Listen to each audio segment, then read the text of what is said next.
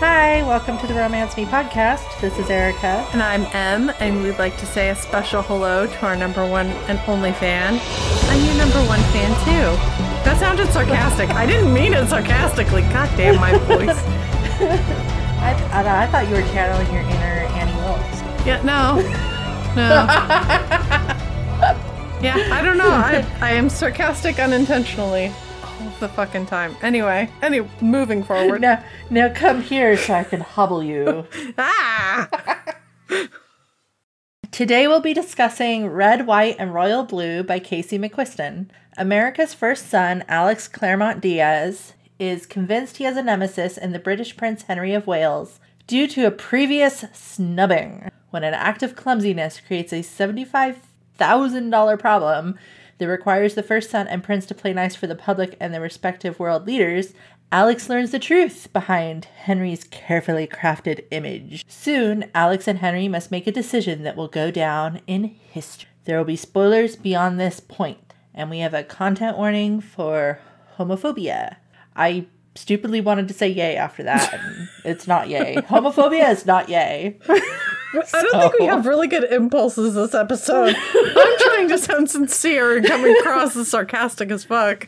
And you you're doing like inappropriate yays. Yay! Poorly timed yays. I don't know. I don't know where this episode is going. Uh, I think you should ask me about the setting because Okay. this is like an alternate universe. Okay. Well, you tell me when you're ready and we'll go. Oh, I- I'm ready. Well, Erica, how about you tell me about the setting? Okay, so this takes place on a parallel world, very Yeah. similar to our own. Yeah. Uh, except that in the 2016 United States election, uh, we elected the first female president who is named Ellen Claremont of Texas. Across the pond, there's the royal family with uh, Queen Mary. So, yeah. O- other than that, I would say it's pretty similar to our world.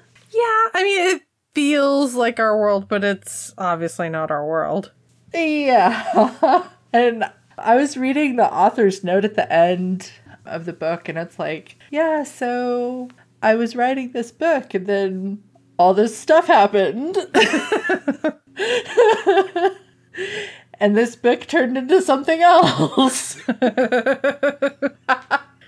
That, And I'm like, can happen. oh, all right then.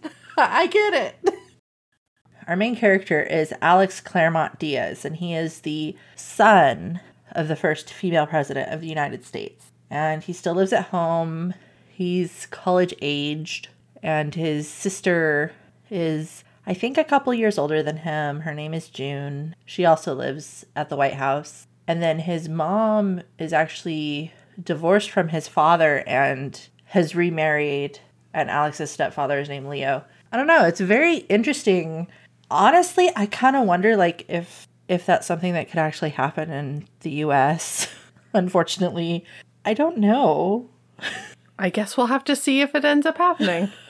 then we'll know. We've got a female president. She has biracial children because her first husband and the father of her children is is Latino and she's divorced and remarried. I don't know. It just seemed wild to me reading it. I was like, "Really? Really?" Like I don't know what I want to say. like I said, well, we'll have to see if it happens. That's the only way we'll know. I have a lot of thoughts on this setting, honestly. I think that it was interesting reading a story that was written contemporaneously with reality, mm-hmm. but diverges from reality in like certain ways. Yeah, it was It interesting. honestly made me feel kind of sad. yeah. I was like, I want to live there. Can I go to that timeline? Yes. Can we jump? Can we jump timelines? Was it that theory of like infinite universes? Yeah, maybe maybe there is one that's very similar to this fictional world. And I mean, this world isn't all perfect either. There's No. crappy stuff in the world in this book, but it, I don't know, like current event wise, it's like the last six years or whatever, completely different from this book.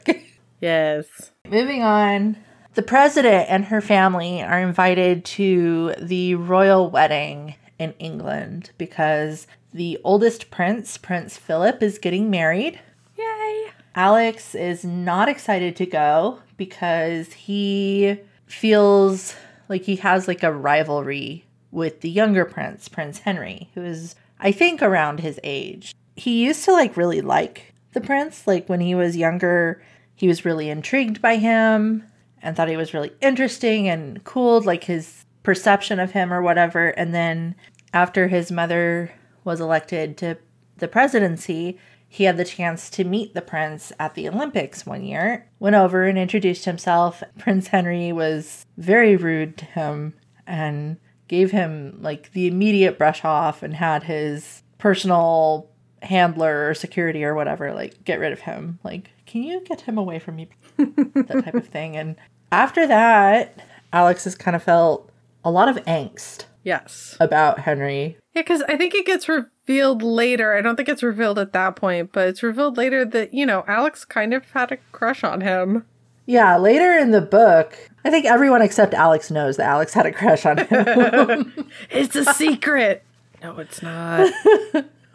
so he's at the wedding and he's just getting drunk and thinking these thoughts about how terrible Prince Henry is. Good plan. How dare he how dare he be so wonderfully prince-like and so boring and standoffish and horrible at the same time. There's a point where Henry asks uh, Alex's sister June to dance, and Alex is again just like, "Oh, don't dance with him! Oh my god, I hate this!" Like he's just can't handle it. He's drinking, he's thinking, and then he sees Henry standing alone by the wedding cake. And there was this quote I had to point out where says, He's too perfect. Alex wants to poke it. that made me think of you, Em. I was wondering. yeah. Yeah. My predilection for poking. It's like, oh, there's a button right there. Poke, poke, poke. Yeah. That's how Alex is. Yeah, they'd be like, don't press the red button. But it's there. It's looking at me. And so Alex basically goes over there with the intention to start a fight with Prince Henry. Like, it's just Yeah. Yeah. like a verbal sparring. definitely. And they do. They have a little banter back and forth, and Henry realizes that Alex is drunk, and he's just like, I am removing myself from this situation and fucking off. Goodbye. Alex is like, Oh, no, no, you can't have the last word. And he grabs his jacket, and Henry pulls away, which makes Alex start to fall. And as he's falling, he grabs Henry again to try to right himself. but unfortunately, they both fall into the wedding cake. The very expensive, very fancy wedding cake worth 75k, Oh my. which is obscene. yes. Yes, it is. Back at home, Alex gets pulled aside by Zahra, who's basically the White House cat herder. Yeah, basically. She lays down the law. She's like, okay, well, this is a horrible PR nightmare, and this is how we're going to fix it. And I've arranged it all. And here is Prince Henry's fact sheet. Memorize all this because you're now his best friend.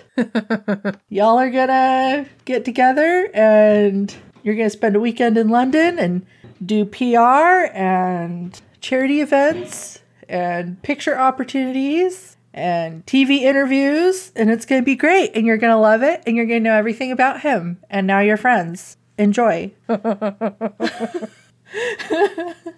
of the reason this is such a big deal, I mean, aside from the fact that it's 75K and, you know, world leader from one country interacting poorly with the royal family of another country, is that we're nearing Alex's mom's reelection. She's three years into her first term.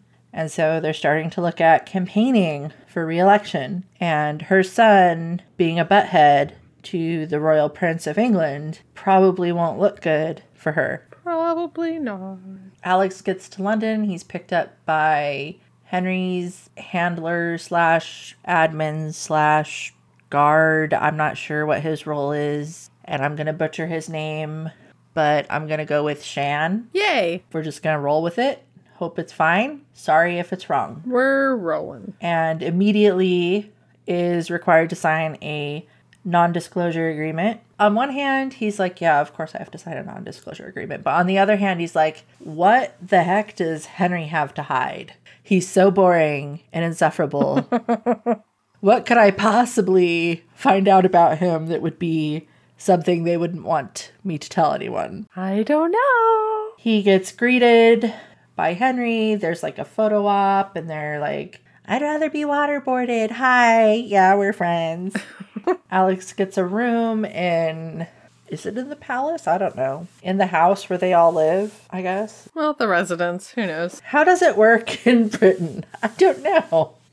They all live in castles and. uh, yeah, no, I, I very obviously have no idea. So he's in his room chatting on the phone with, I think, Nora, who is the vice president's granddaughter, and she's part of his friend group. So it's like him, his sister, and Nora. They're the the first trio essentially. He has kind of a history with Nora too, but they're firmly in best friend zone at this point. Yes. They're talking. It's really late at night, and Henry comes into Alex's room and starts rummaging through his freezer and pulls out ice cream bars. And Alex is like, um, hi. Excuse you. Henry's like, oh, I thought you'd be asleep.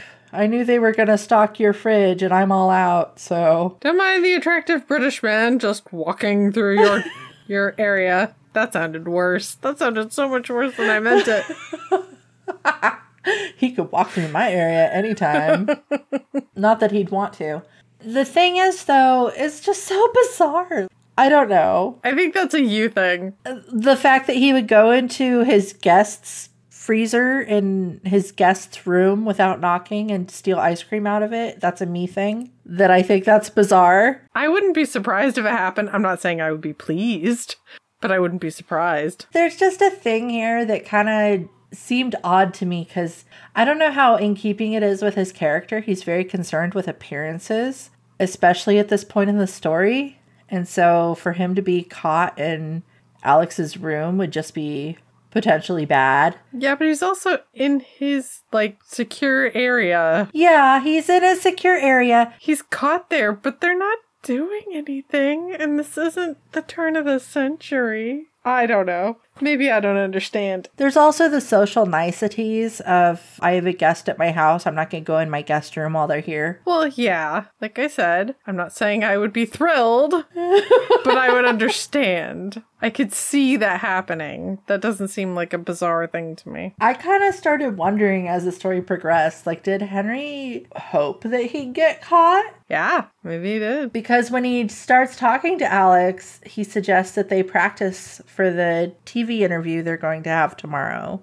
And Alex, of course, is affronted by this. He's like, What are you saying? I'm not prepared? I'm totally prepared. Screw you. Go away. so he does not react kindly. I kind of wonder was he offering an olive branch? Was he hoping maybe they could be friendly? Maybe. Kind of odd at 3 a.m. and not knocking on the door. And I don't know. Maybe you just have to accept the fact that you don't get to know.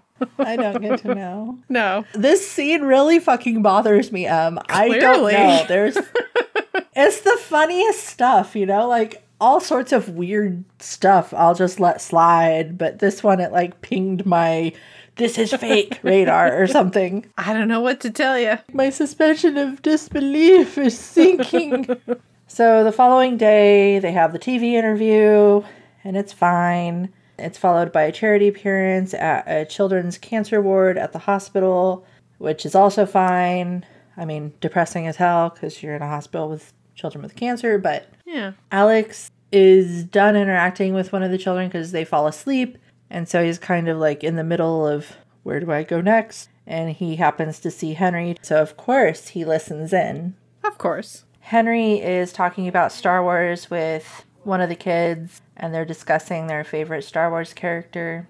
And the little girl really likes Leia, and Henry really likes Luke. And he says that I think Luke is proof that it doesn't matter where you come from or who your family is, you can always be great if you're true to yourself. And then after he leaves, Alex catches up with him and says, Oh, I'm really surprised that you actually have feelings. That's really interesting. Didn't know you had this hidden depth here. Light years of depth. He's also surprised that Henry likes Star Wars or even knows about Star Wars because none of this is on the fact sheet that Alex got about Henry. None of this is part of the public image that is out about Henry. And as Alex is poking, poke, poke, poke, they hear a sound that sounds like gunshots, and their security shoves them into a closet together. of course. It's tight quarters, and there's like pushing and prodding and elbowing in the ribs, and Alex is just very antagonistic throughout the whole thing. He really likes poking Henry. Yeah. I love this quote. Henry says, I cannot believe even mortal peril will not prevent you from being the way you are. like, dude, we're trapped in a closet because guns, and you just won't shut the fuck up and leave me alone. What's it gonna take? Henry asks Alex why he hates him so much, and Alex brings up when they first met at the Olympics. And Henry's like, Oh, yeah, I was basically an asshole to everyone during that time period because my dad had died the year prior. So sorry about that, but that's why. and little puzzle pieces start to fall into place for Alex like, oh, his dad died from cancer, and we're in a cancer ward. This is one of the charities that is important to Henry. Huh. Ding, ding, ding, ding, ding. Turns out the gunshots were actually fireworks that someone brought in to one of the kids, which is not good. no. But apparently wasn't an attempt on their lives, so that was positive. The weekend is basically over at this point. Before Alex boards the plane to go back home, he grabs Henry's phone and puts his phone number into it and tells him, you know, we should figure this out on our own without going through handlers since we're basically stuck being friends now. That's something that he and Henry discussed in the closet. They're never going to be able to not be friends now because of the cake incident.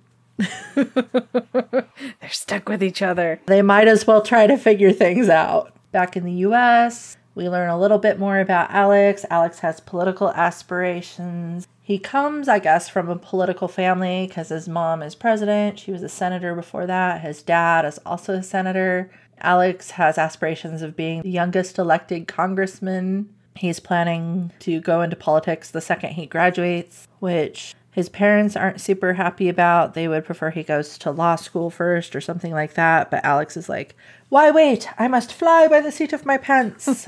One of the things Alex has always done, though, is he's been very involved politically. And one of the things that he did with his father was help another senator campaign. And the senator is Rafael Luna, and he is 39 I think he's a Colorado senator mm-hmm. and he's openly gay. And Alex has always kind of idolized Luna. On the campaign, they formed a friendship, eating fast food out together, and Alex has kind of viewed Luna as a mentor. He goes to talk to Luna to see if Luna has any intel on who might be someone across the aisle who might be willing to endorse his mom's reelection. They want another independent or maybe a Republican or somebody to endorse. And Luna's like, I don't know. There's a lot of political intrigue in the background of this story. Yeah, the author does not shy away from politics being a part of the story. No, not at all. And I think I think they do a good job too. I just I'm worried I'm not doing it just. So yeah, so that's an important part. It's important to know that Luna is Alex's friend and Alex views him as a mentor or someone to look up to. Oh, and then they have a family dinner, which they don't get very often, but every once in a while, Ellen, that's Alex's mom, will have like a pizza dinner and Alex and June and Leo and Ellen will all get together and they'll chat and try to be a normal family instead of the president and her family.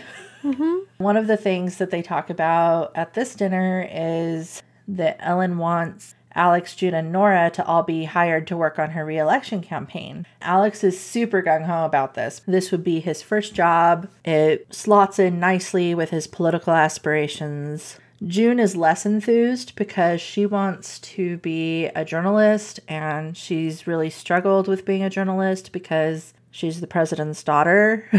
Yeah. she's like, if I work on your campaign, that'll basically kill my career before it even starts. Nora is going to do statistics or something like that. Nora is like super smart and brainy and really kind of eccentric, I would say. Yeah. She's got her own drummer that she walks to, the beat of her own drummer. Definitely. I liked her. Me She too. was funny. Yeah, I liked both June and Nora. All of the kids, I mean, I call them kids, they're all in their 20s or whatever, but they're all cool, I thought. Yeah, me too. I feel like the relationship between everyone is believable. Yeah. And then finally, finally, the texting begins. Henry texts Alex some picture of a Star Wars thing, and then Alex texts him back, and it starts out with them poking fun at each other, and then slowly gets more friendly, and then it kind of gets actually friendly. They start to learn more about each other. Alex has figured out at this point Henry isn't anything at all like his public image whatsoever.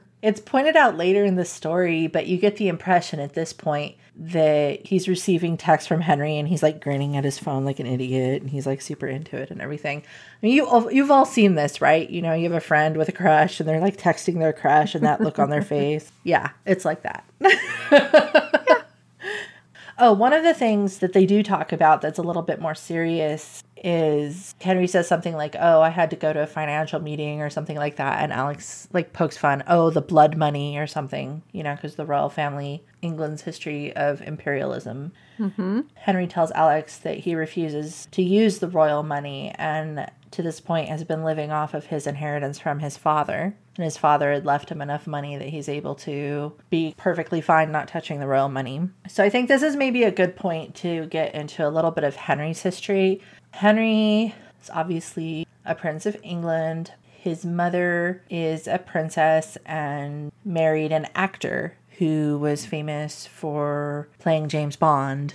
I guess it was kind of scandalous at the time. And then the actor, his father died of cancer and left him a bunch of money. And then his mom kind of sank into this deep depression and stopped interacting with her family. Basically, right? Like Yeah, basically. Okay, so time has passed. It's now Thanksgiving. If you're familiar with the United States at all, you know Thanksgiving is a holiday. And one of the things that happens is the president pardons the turkey. Is it one or two turkeys? There's a, a formal pardoning. Never mind that many, many, many, many families in the US, Don't pardon their turkeys. yeah, they're not pardoning turkeys. They're eating turkeys. Mm-hmm. but it's a thing. I'm not even sure how it started or when it started. Gosh, I don't know. There's even like a cartoon movie about a turkey getting pardoned. What was that movie called? Oh, I don't know. It's like a time travel turkey movie. I don't know. I honestly don't know if I ever saw it. It was actually cute. Aw. Anyways, Alex suggests that the turkeys are kept in his room because he doesn't want them to be kept outside. Is that what the problem was? He didn't like where the turkeys were being kept and he said, "Oh, well their cages can be moved to my room." He he was feeling protective of the turkeys, I think, initially, but it turned out to be a very big mistake because it turns out that Alex is terrified of turkeys and they're very scary and large and make horrific gobbling sounds. And honestly, it reminded me of this one time that Em, you and I Uh oh. went to a party and we were chased by a turkey and a rooster. Were we? Yes, do you remember that? they like ganged up on us. I don't recall this at us. all. we were not the fowls they were looking for. I don't know. The host was like, Yeah, they do that. to be fair, we were teenagers. Alex is in his 20s, so maybe he should know better at this point. Turkeys are terrifying. You don't invite them into your room. Yeah, I don't know. I think anybody can do something foolish at any age, so I don't think. So he's texting Henry about how freaking scary these turkeys are, and Henry's making fun of him. And in a fit of wanting to prove his rightness, he calls Henry. Only accounting for the time difference, it's really, really fucking early in the morning where Henry is. Oops. And he's like, I want you to listen to these turkeys gobble. And then the turkeys are quiet. of course. And Henry's like coaching him through it, like, oh no, you have to communicate with the turkeys with your mind, Alex. You know, like he knows what the fuck to do with turkeys. Just psychically link with the turkey. but it's actually it's a really funny incident and it I think is a major step, one of the milestones in their growing friendship. They're now phone friends. They now talk on the phone instead of just texting. Yay. Now it's Christmas. Alex's father, Oscar, comes for Christmas, which initially seemed totally fine. Oh, yay! It's the whole family getting together, even though the parents are divorced. It's okay now. It's not awkward at all. Right. Only, of course, it's not okay because inevitably the conversation turns to the reelection campaign, and Oscar offers to campaign with Ellen to help her out because he's worried she's not going to get reelected. And Ellen's like, yeah, and throwing my ex husband in everyone's face and reminding them that I'm divorced is totally going to help me. Yeah, thanks a lot. and then Oscar starts getting peeved because it's like, oh, you're just going to pretend Leo's their dad or what? They're your children, they're not props for you. And it gets kind of heated, and Alex kind of yells at them and then runs away to his room. He doesn't run away, he huffs off. Yeah. And he's just full of angst and he's got a lot of feels that are brought up here. He misses simpler times. He has this key that he wears around his neck. It's the house key that he used to live in with his parents. And he just, I think he still kind of holds on to that in his heart. I think that his parents being here and obviously not together and obviously not on the same page just brought up a lot of the hurt from his past. It was around this point in the story that I felt like Alex seems a lot younger than he is. Hmm. I don't know if it was the author's intention or not. It could have been because one of the things about Alex is he's a very driven person. He knows what he wants, he works really hard, he's good at school, he's good at getting people to like him, he's good at his image, but he is very superficial too. It's very much about image for him. He doesn't have close relationships with very many people. He doesn't have much going for him aside from his political aspirations at this point. He knows he wants to make a difference in the world. He knows he wants to have a legacy of some kind. But aside from that, he seems kid like. No, I sort of interpreted him as being like asymmetrically developed. Yeah. He lives a very isolated life. He cuts out certain things, like he's not very emotionally developed or mature yet. Definitely. Those kinds of things, which will come in time. I think that's kind of what I'm getting at. He's he's emotionally young. Yeah. Okay, so he's in his room, he's upset, and he wants to call and talk to somebody. He thinks, oh, he'll call Nora, but no, Nora will be busy, so he calls Henry. And of course, it's the middle of the night again. Luckily, Henry has insomnia, so it doesn't really affect him too much. How convenient. This is the point where Alex really opens up to Henry and tells him all about his parents' divorce and all the feelings that he's having and how he kind of erupted earlier. And Henry says that it sounds to him like Alex did his best. And that's something that is new for Alex. He's not used to someone telling him, oh, you're good enough the way you are. Did you get the impression that with Alex's parents that they told him that he wasn't good enough? He must have picked it up somewhere. I don't think that they told him he wasn't good enough, but I think that you can be in a situation where you aren't told that you're good enough either. Ah, yeah, that's true. And I think that that's something that you can internalize. If his parents are constantly like pushing him to do better and work harder and achieve your goals and all these things, I mean, those are all great things to tell your kid, but you should also tell your kid that they're good and they're great the way they are and you love them the way they are. Yeah.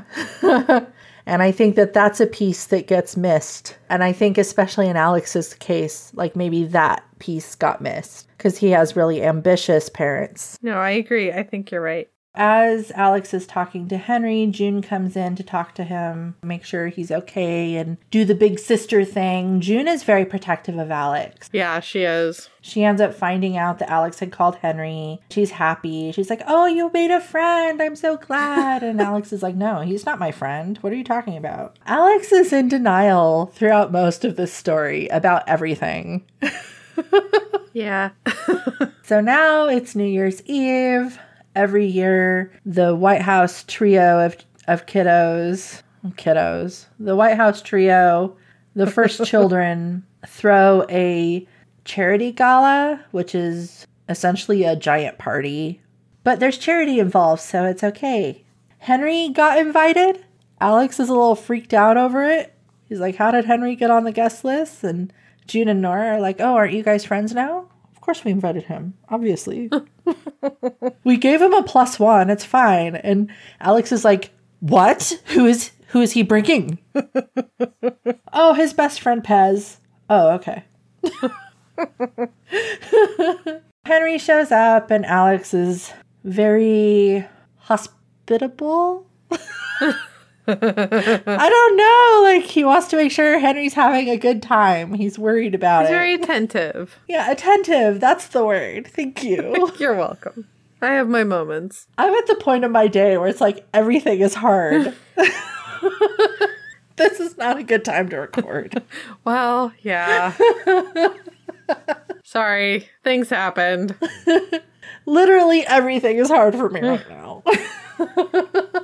Alex is super attentive to Henry. There's lots of drinking and dancing and drunkenness, and it's very surreal. The way it's written, it sounds almost dreamlike. Alex is putting his hands on Henry's hips, trying to get him to dance, and Henry is like kind of into it, but also like, uh, no, I can't do that. There's all sorts of wild and crazy things going on. They all pause for the countdown, and when it's midnight, Alex and Nora kiss because they always kiss at midnight. They're friends, that's what they do. Alex sees that Henry was watching. They carry on partying, but Alex kind of just notices, Where is Henry? Henry's gone now. Where did he go? He goes looking for him and he finds Henry outside in the cold, being drunk and alone. Supposedly looking for Orion. Henry tells Alex that it gets a bit much and he just needed some time. Alex is like, okay, but he doesn't really understand it because Alex is a total extrovert. and there's this passage, I didn't write it down in the notes, but it was really sweet where he's like thinking to himself, you know, I could take the much from Henry and then he could still have fun. Maybe the much could pass through us if we touch shoulders. I thought it was really cute. It is cute. Henry starts talking about, oh, what would you do if you were an anonymous person and no one knew who you were? And Henry reveals if he were an anonymous person, he'd probably want to be a writer and he'd probably date more. And Alex says, Well, you're a prince. Obviously, it's easy for you to get dates. And Henry says, Well, the people I'm interested in just really aren't options for me. And Alex is very crazily oblivious at this point in the story. And he's like, I don't know what you mean. I do not understand. These words are not computing. And Henry looks at him and is all, Do you really seriously not understand? And Alex is like, No, I literally have no idea what you mean. And then Henry grabs his face and kisses him. And Alex is into it and he kisses him back. Yay, he got the message finally. And then all of a sudden, Henry pulls back and runs away. As one does. Sometimes you just simply need to flee.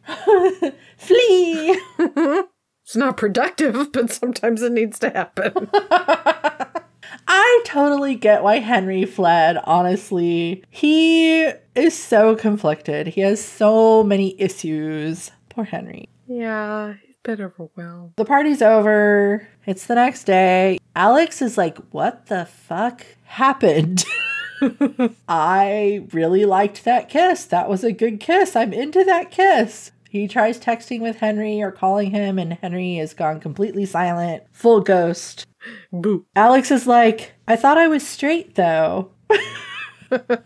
why do I like that? Why why am I so into this? And then we get like this flashback of him doing sexual stuff with his male best friend in high school.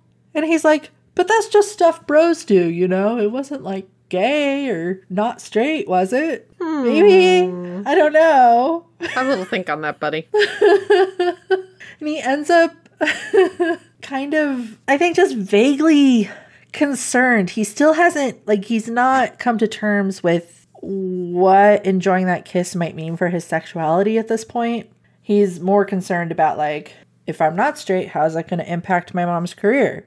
How is that going to impact public image? How is that going to impact this other stuff that isn't me. He goes to his mom and tells her he wants to start working on the campaign right away. He doesn't want to wait till he graduates. And his mom is like, okay, fine, you can go right to work. And he kind of throws himself into it and tries to get his mind off this kiss, his sexuality, and all these things. But he's just feeling vaguely unsatisfied with life now that he realizes that he likes Henry that way. And so he decides, okay, well, Nora is bi. Maybe I'll talk to Nora. She must have answers. This whole conversation with Nora is great because she's just like, yeah, no, I'm like five steps ahead of you already. Like, okay, I'm going to rewind here. he reveals that he got kissed by Henry and he liked it. Yeah, pretty much. And Nora's like, oh, cool. Yeah, well, Henry's gay, so that makes sense. and Alex is like, what?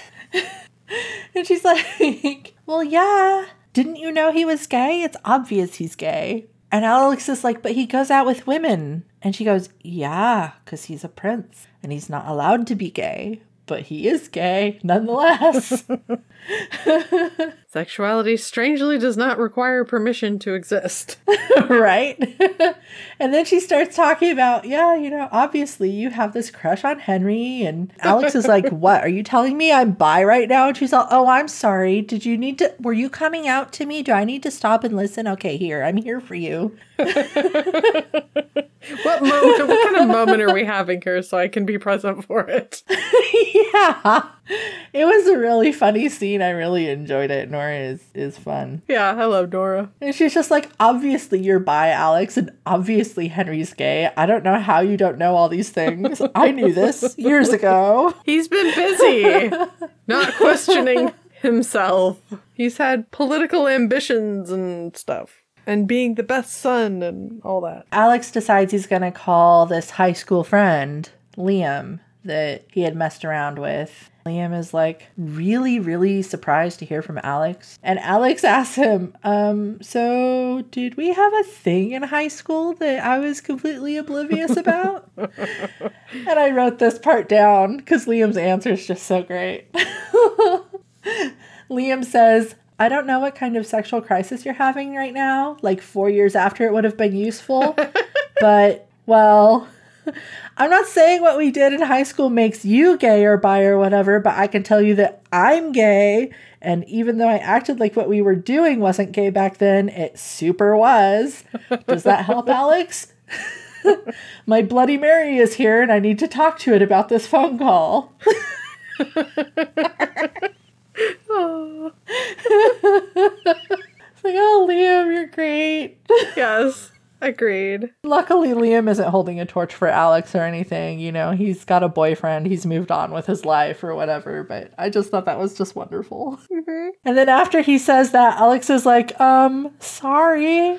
and Liam's like, Jesus Christ.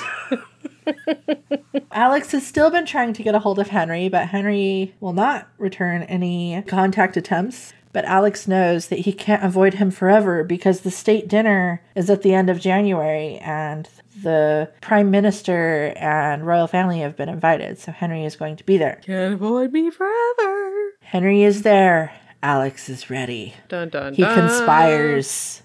He gets Nora. He's like, Can you get Henry alone? And Nora's like, Oh, hell yeah, I can get Henry alone.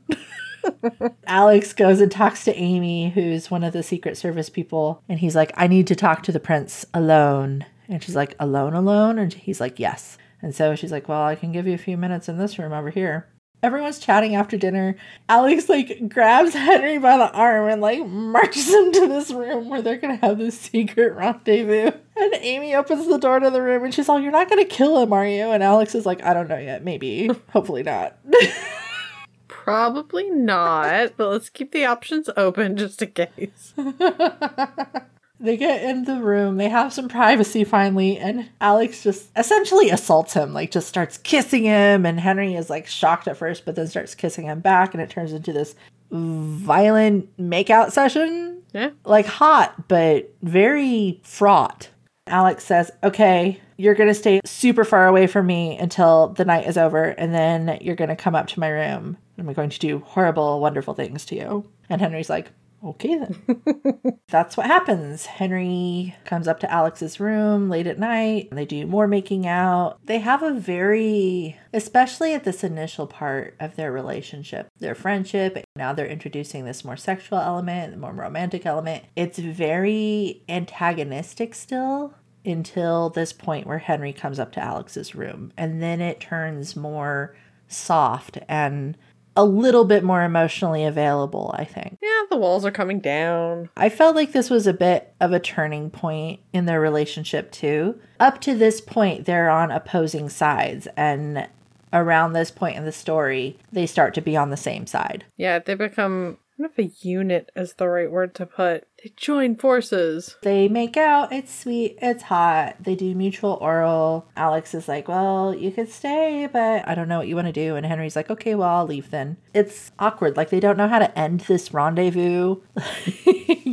okay, so bye. Now we're friends with benefits, I guess. Maybe, sort of. I don't know what this is. Because it can't be a relationship, can it? Nope. As the story progresses, they keep finding ways to get together, events and things like that, publicity as best friends, and then private sexy times. They start emailing each other. They're very open with each other in email, which I thought was a big red flag and turned out to be. But okay, then. Well, Sending their private thoughts and personal stories and whatnot.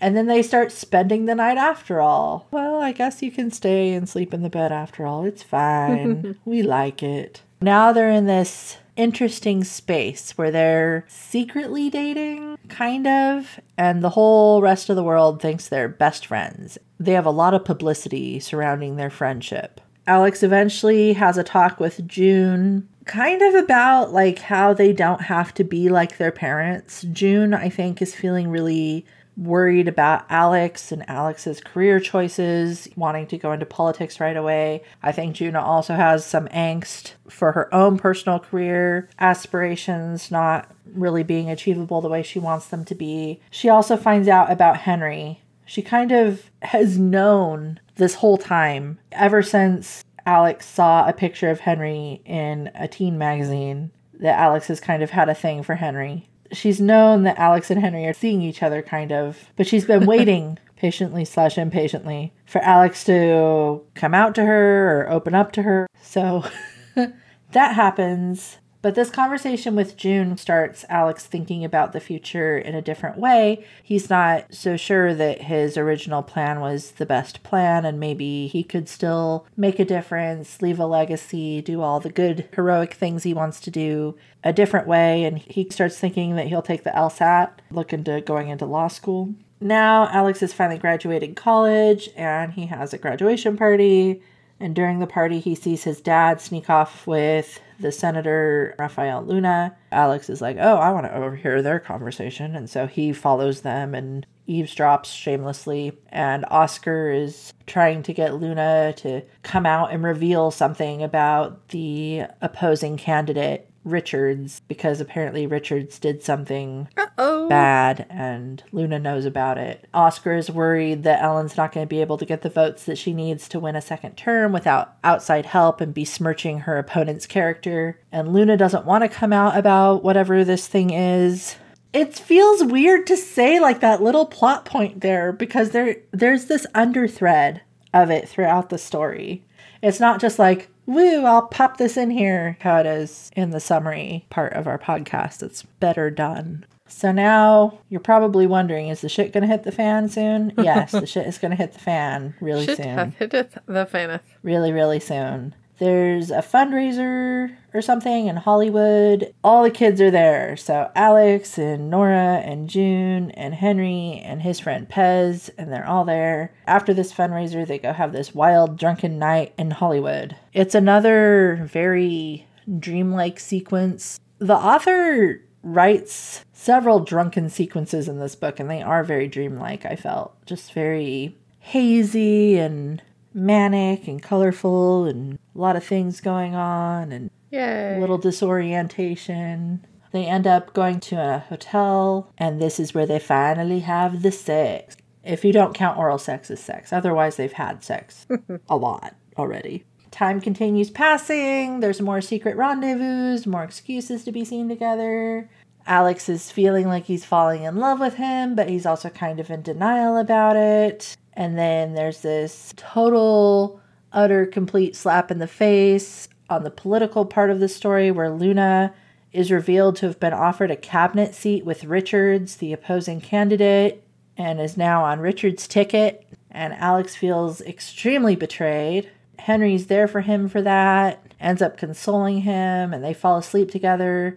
And then the next morning, Zahra is trying to rush Alex out the door for a meeting, and Henry literally falls out of the closet. And Zahra is like, Oh, oh, so when did this happen? Yeah. And she's very angry about it, but in a nice way. The staff that Alex interacts with, we have Zahra, Cash, and Amy. Cash and Amy are Secret Service people. Zahra is the admin. And they're all very pushy and bossy and like snappish with him, but it comes from a place of love. Zahra has a ton of angst about this, and she's like, "Are you do- did you tell your mom? Does she know about this? Does she know that this is this is gonna affect her thing? And this is bad? And oh my god! And ah!" Her head explodes.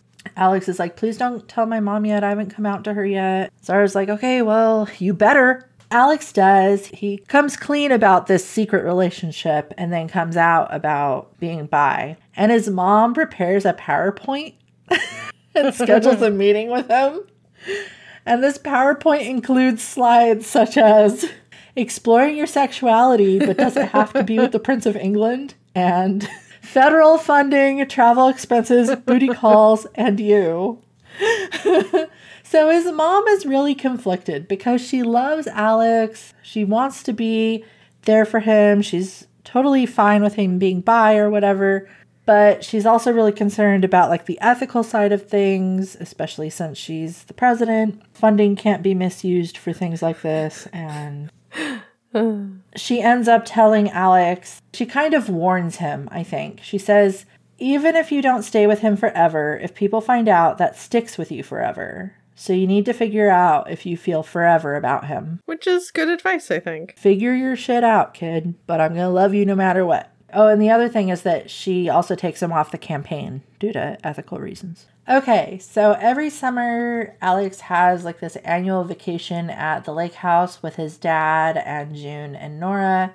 And this year, he invites Henry. And his dad figures out, like, he knows, oh, you brought Henry here because he's your he's your person, and he's cool about it. There's a point where Alex and his dad are talking about love, and his dad is talking about the relationship that he had with Alex's mom, and how she was basically the love of his life, even though it didn't work out. But at least he got two awesome kids out of it. He says that kind of love is rare, even if it was a complete disaster. Sometimes you just have to jump and hope it's not a cliff. Yeah, fair enough. And this spurs Alex to try to talk about the future with Henry. Like, I think he feels inspired by his dad. He and Henry go swimming in the lake, and it starts out really romantic and sweet. And Alex, like, starts talking about his feelings, and Henry is like, oh shit.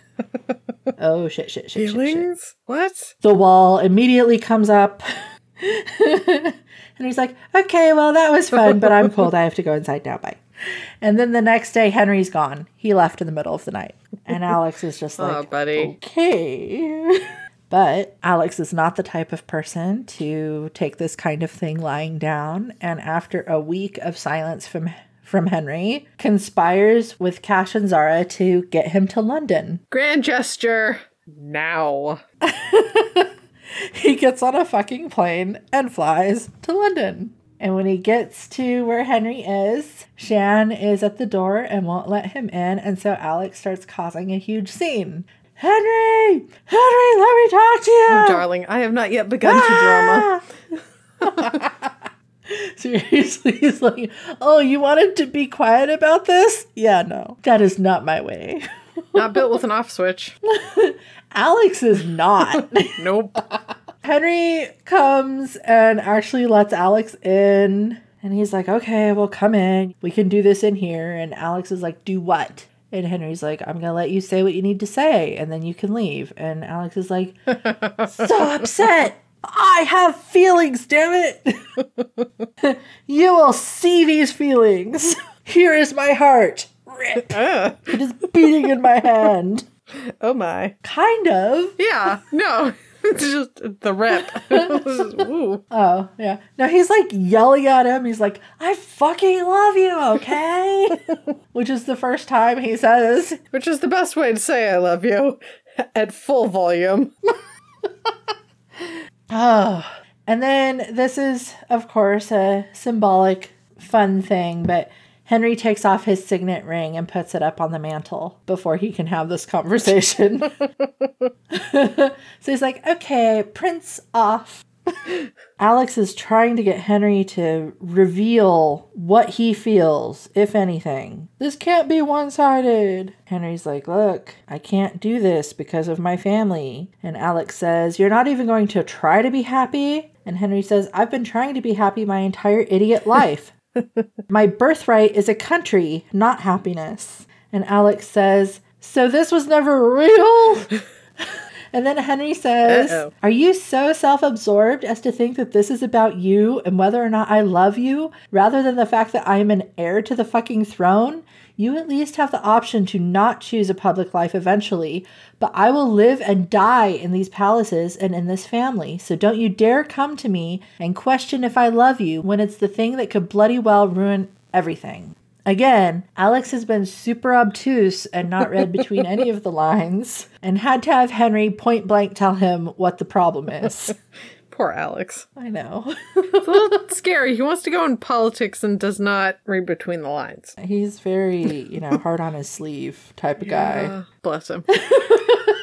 But then Henry kind of reveals that he never really thought he was going to have a choice. He thought he was going to be doomed to being secretly gay and unhappy forever. And he had a thing for Alex for forever, but never really thought that Alex could ever possibly love him back. He thought, I'll enjoy this while it lasts. Then Alex started having feels and he started freaking out because what does that mean for him? And Alex is like, Well, I'll leave when you tell me to. Which I thought was great. I really enjoyed that Alex is like, No, no, you have to make a choice, dude. Yes. Either way, I need closure. Henry doesn't tell him to leave. Because he doesn't want him to go. They spend the night together, and in the morning, Alex wakes up and he still doesn't know really what's going on in this relationship. But then Henry comes back in the room and he has breakfast for him. It's sweet. Mm-hmm. He wants to be with him. They spend the day together, and Henry takes Alex to the museum and shows him all the stuff that he was into. They talk a lot about gay British history. They slow dance in the chapel, just like Henry used to fantasize about when he was younger. And it's all sweet and cute. When Alex leaves, Henry gives him his signet ring, and Alex puts it on the chain around his neck. It's very sweet. But you know, this this hasn't solved any of the problems. no, That's nice that you want to be together. there are still issues. so many issues.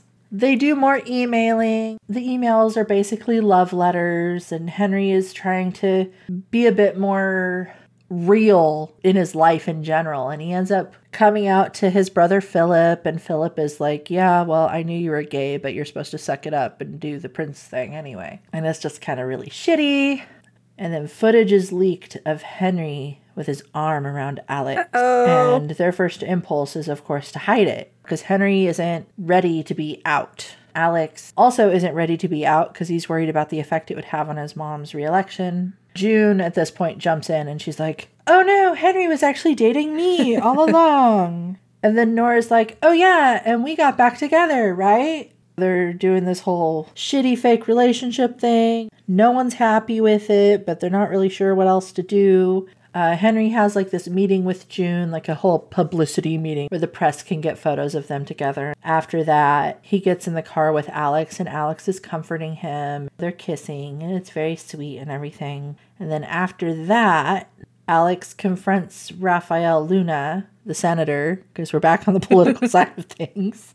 How could you betray my mom like that? Go across the aisle to that evil person, Richards, be on his campaign. I looked up to you. I thought I wanted to be you. And Luna's like, You're nothing like me. And then Alex basically comes out to him. and heavily implies that he's with Henry. And Luna's like, You cannot tell me these things. Get out. You're not allowed to tell me these things. This is bad. I don't know this. I'm putting my fingers in my ears. Tra la la. Oops. And then the shit really, really hits the fan, and photos of him comforting Henry in the car are leaked. And all the emails Uh-oh. are leaked. And it is bad. It's a huge issue. Zahra takes away Alex's phone and ushers him into his mom's office, and his mom kicks everybody else out, and she's like, Let me talk alone with my son. The second they're alone, she says, Are you okay?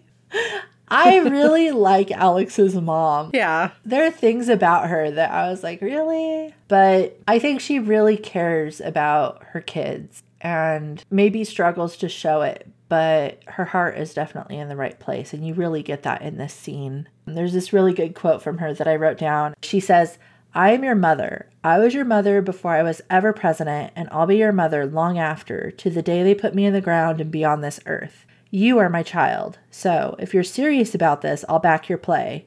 And then she asks him again, Do you feel forever about him? And Alex is like, I don't know. So he gets his phone back. He's trying to talk to Henry, but Henry's not answering any of his calls. Probably because they took Henry's phone away. Maybe. There's also all this intrigue. Who sprung the leak? Was it Luna? Alex says to his mom, You know, I did tell Luna that I was with Henry and I was bi and everything. She's all, But you told him that after this happened, so the timelines don't add up. But they still kind of suspect him a little bit. And then Zahra gets Alex to London and forces Shaan to let Alex talk to Henry on the phone. Henry and Alex agree that they want to tell everyone the truth. Alex asks Zahra, he's like, How did you have Shaan's phone number and why didn't you use it until now? And Zahra's like, Oh, yeah, by the way, we're engaged.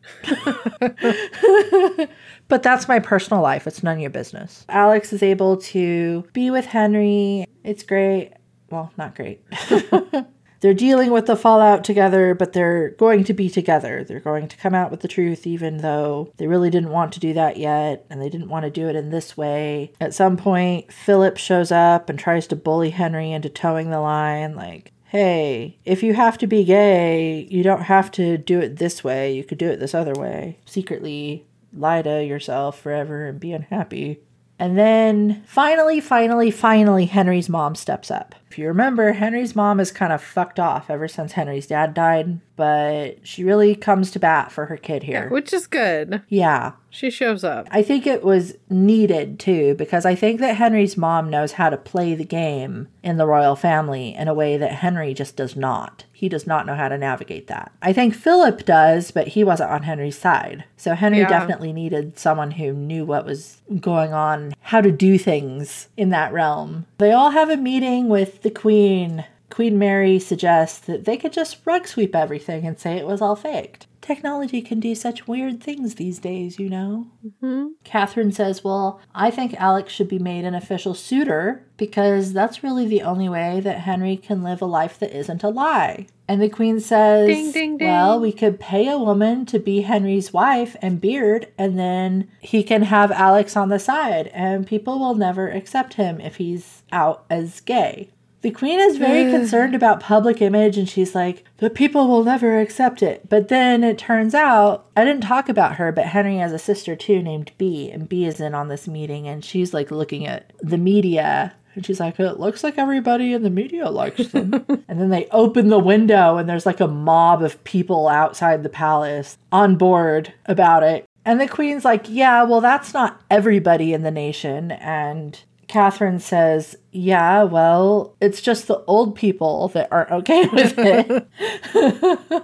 she starts bullying her mom. She's all, Well, maybe I should tell Parliament about how you may be no longer fit to rule because you forget things and you don't do this and you're bad at that or whatever, and kind of bullies her into submitting.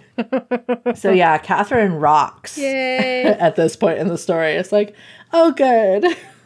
so they're free to be together and public about it. And then Alex asks June to write him a speech so he can come out to the world on his terms. They heard the story, but they didn't hear the story the way they wanted to tell it. And then the political intrigue comes to a close ish because Nora got all this data, did a lot of looking into it, and discovered who the leak was. And it turns out it came from the Richards campaign. Gasp. Shocking, I know. They're trying to figure out well, how did the info get to you, though? How do we know this is a reliable source? But then Alex recognizes a code that is something that only he would know as something that he and Luna shared. So, yay, Luna came through after all. Yay, decency. Luna tells Alex that he had interned for Richards and Richards had sexually assaulted him, and the reason he moved to Richards' campaign initially was to find evidence of him abusing others.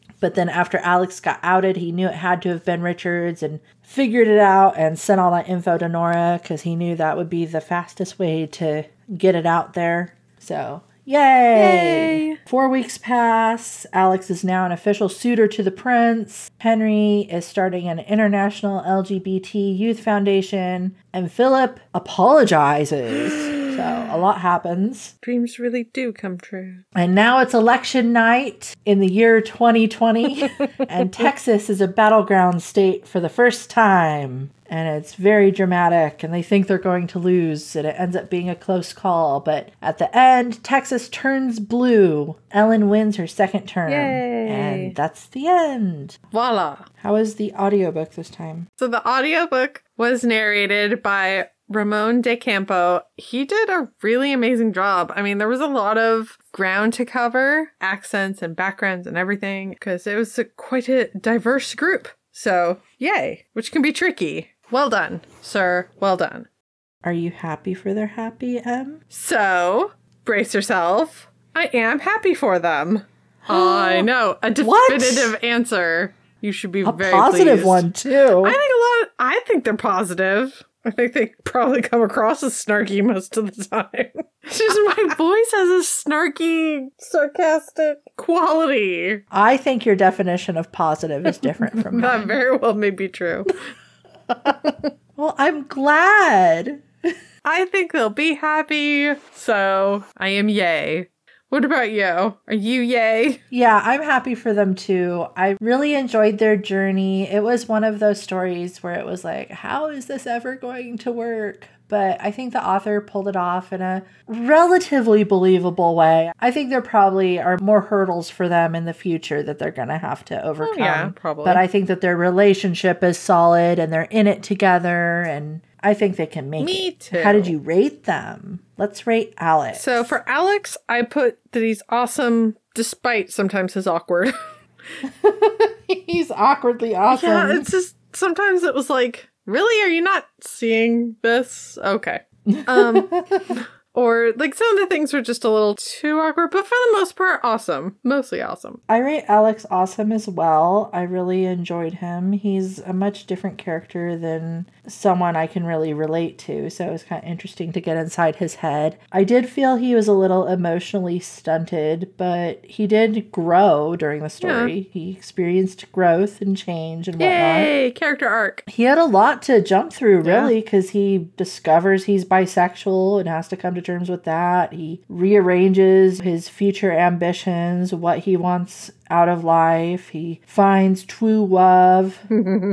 How do you rate Henry? Poor little Henry. it's oh so buttoned up. I put him as awesome. He's got a lot that he's dealing with. It's hard to deal with with pressures. It's a terrible position to be in to feel like you have to put on a disguise. Yeah, to live a disguise. That's terrible. It's one thing if you do that for for fun or career or whatnot, but for that to be your baseline and your normal, poor dude.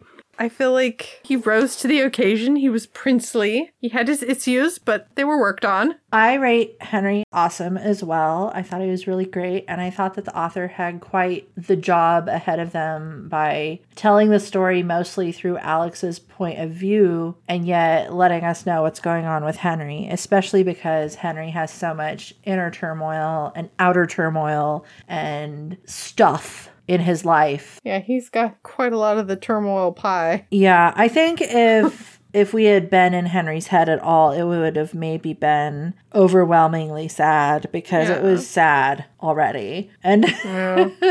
there were several parts in this story that really resonated for me. You know, the fact that he felt like he never really had a choice, the fact that he never really thought he was going to find someone who would love him back and want to love him openly. There's a whole thing where he kind of thought his mom had written off being a mom and then she resurges with a vengeance, thankfully. Yes. But he's awesome. I think the author did a good job with him. How do we feel about the antagonists slash villains in this story, Em? I put Richard the Bastard at the top, effective Yeah. asshole. Sometimes somewhat too distant, you know, to be to feel like a threat. Luna I thought was effective. He did have moments of villainy, some slight villainy. I think a sympathetic villain, I guess, or antagonist. And then Society, I thought was an effective antagonist. I agree with you about Richards being an effective antagonist, although I also agree he was really distant. He did out Alex and Henry's relationship and everything, but he did it to better his chances of winning the election. He didn't do it out of it wasn't personal against Alex. So it was kind of a different sort of take on a antagonist. Does that make it better or worse? It's not personal, it's just business. I think it makes him more evil. Yeah.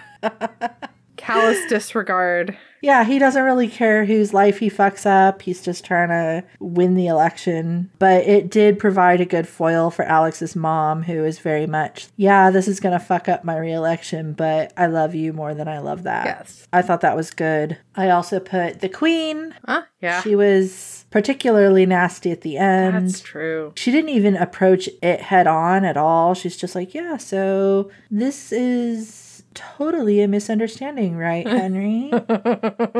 She's like, I can't even discuss the possibility of you being gay. Like, that's just too horrible for me. Oh, honey, you don't understand what horrible is. It was pretty bad. And then also Henry's older brother, Philip, even though Philip apologizes at the end. I think Philip is just like totally drunk the Kool Aid. Yeah. He wasn't really doing it, I think, to be mean to Henry. He was just, look, I'm towing the line, so you should too. Yeah. This is our life. And then, of course, society. And of course, Luna, I put as an antagonist. And then I know we don't really do this anymore, but they were each other's antagonists, I think. Alex, especially, was like, poke, poke, poke.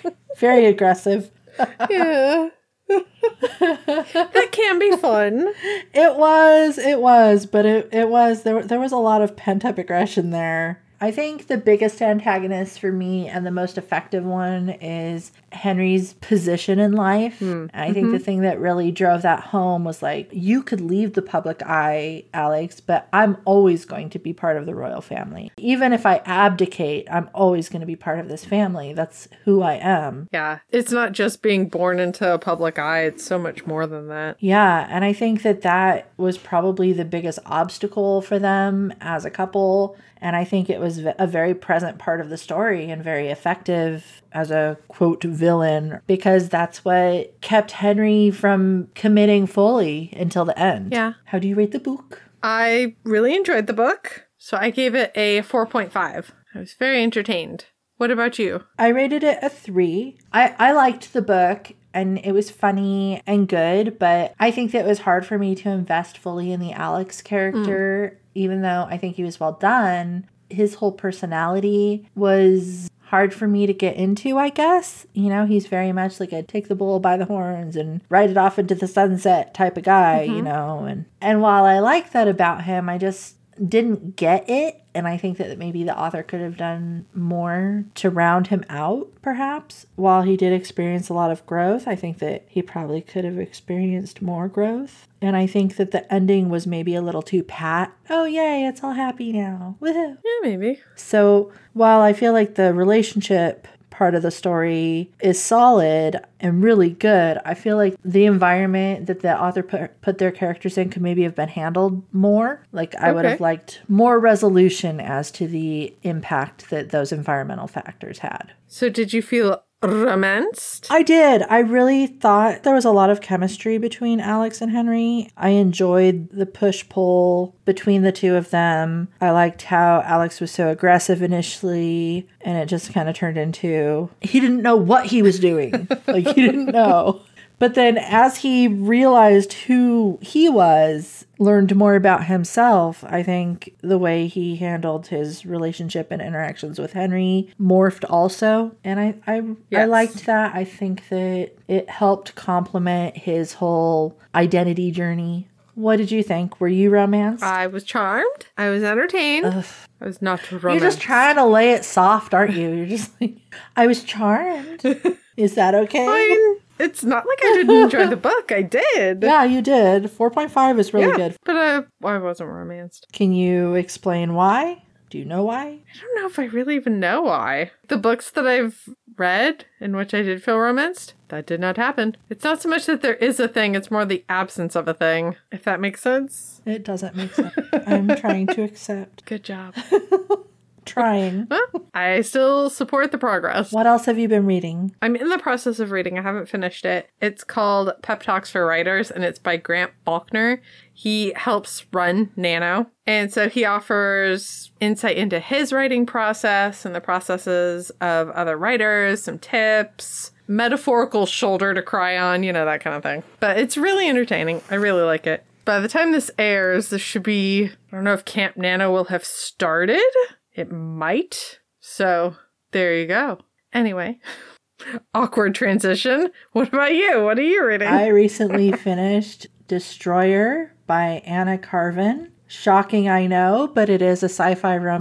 Gasp. It's a slow burn romance, very heavy on the sci fi, this mm-hmm. one. Dark again, but the main character is a human woman named Calexa. She is a former slave turned arena fighter turned mercenary for hire, sort of okay. she has her own spaceship and her own crew and does stuff for money. And she's currently transporting a group of people to a sanctuary planet when they get overtaken by bad guys. And so they do a jump through a wormhole thingy and land in a very distant, uncharted part of the universe. And they're like, what the fuck? I don't know where we are. And then they get pulled on board this ginormous, massive spacecraft. Okay. Everyone on her crew is freaking the fuck out, and these scary purple and black alien dudes come up, and one of them is scarier than the rest of them. She and he fight. He ends up taking her. However, he hmm. had good intentions to take her off the ship because he wanted to put a translator in her head so he could actually talk to her and ask her for help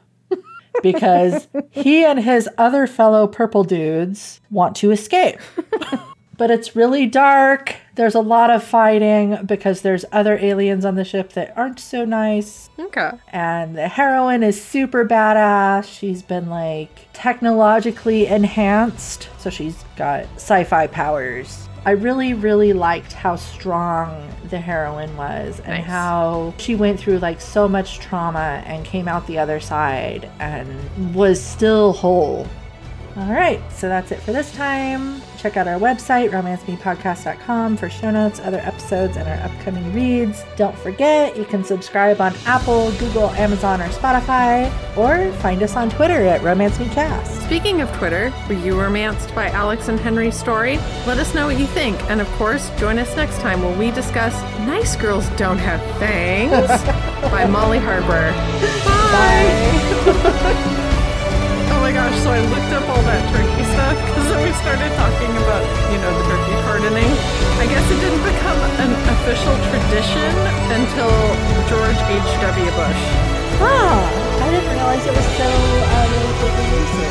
Yeah, it, it because I guess they did it, but not like consistently. But it started in the 40s, which is kind of what I was thinking because, you know, Great Depression and then the war. I, I do think it's interesting that it, with George W. Bush's presidency, they started having, probably because it started to be a tradition, backup turkeys. Oh, Yeah, really? According to Wikipedia, so assuming that that's accurate.